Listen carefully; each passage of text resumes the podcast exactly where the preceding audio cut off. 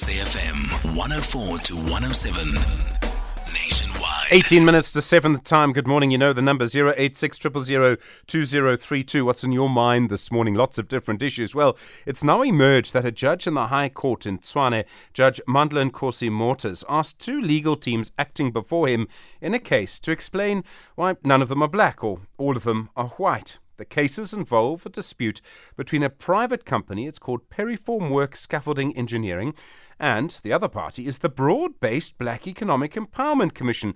Between them, the parties have four advocates. All of them are white. Judge Motha asked the parties to explain why this was the case in a virtual hearing.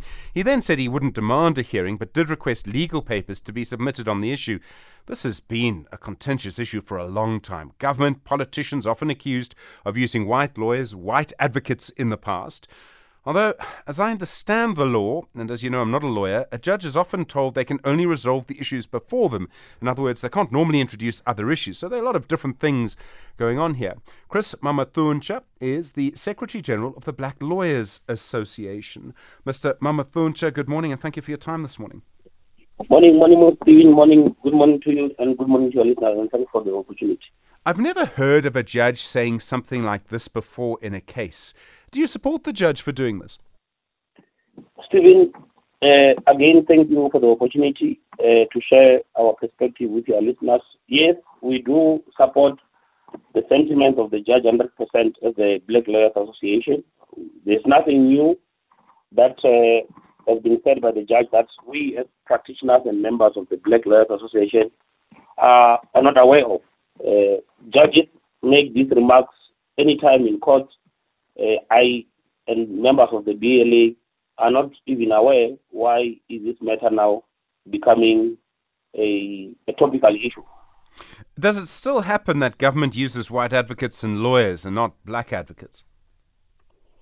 One of one of the most disappointing uh, developments in this matter is that the other party involved in this matter is the BE Commission that uh, briefs two white senior counsel. Uh, and in total disregard of Section 217 of the Constitution, we would not have expected it uh, to come from a commission of that nature. But moreover than that, the, the BLA stands for Transformation Civil. It must be known that Judge Motha represents the sentiments of black lawyers on the ground. You will also recall that when Judge Motha was interviewed by the JSC, he did not make it a secret that he comes from the BLA. The sentiments that are expressed by Judge Motha are sentiments of the Black Lawyers Association. And uh, we are very pleased that at a judicial level, got a judge who is able to pick the issue of transformation at the level of the judiciary. It's a pleasing development. There is no need to panic. It is the right path that the judge has taken. Um, I think one of the issues that will come up, and you'll know, you'll know, Mr. Mamathuntsha, that um, there are people who who are going to criticise him. You know, this uh, this could well become quite a big issue, and I think what they're going to say um, is that a judge uh, involved uh, in adjudicating a dispute cannot introduce other issues into the case.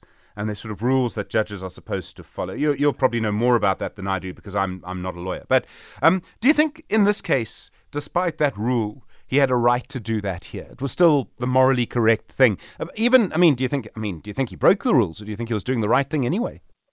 At the BLA level and at the practice level, we are not aware of the rule that prevents the judge from making such a remark.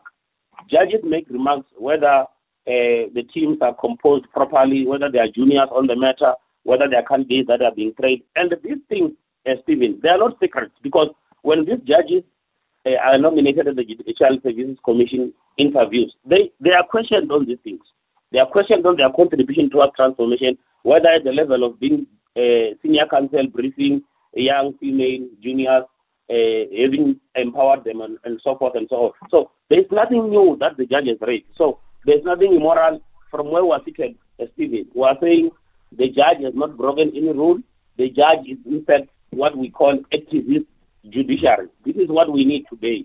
If the judge realizes that there is no transformation in the matter in which, in the manner in which matters that are coming before him uh, uh, are, are, being handled, he has got the he has got the discretion to, to make that remark to, to the participants because because That is what we call judicial activism.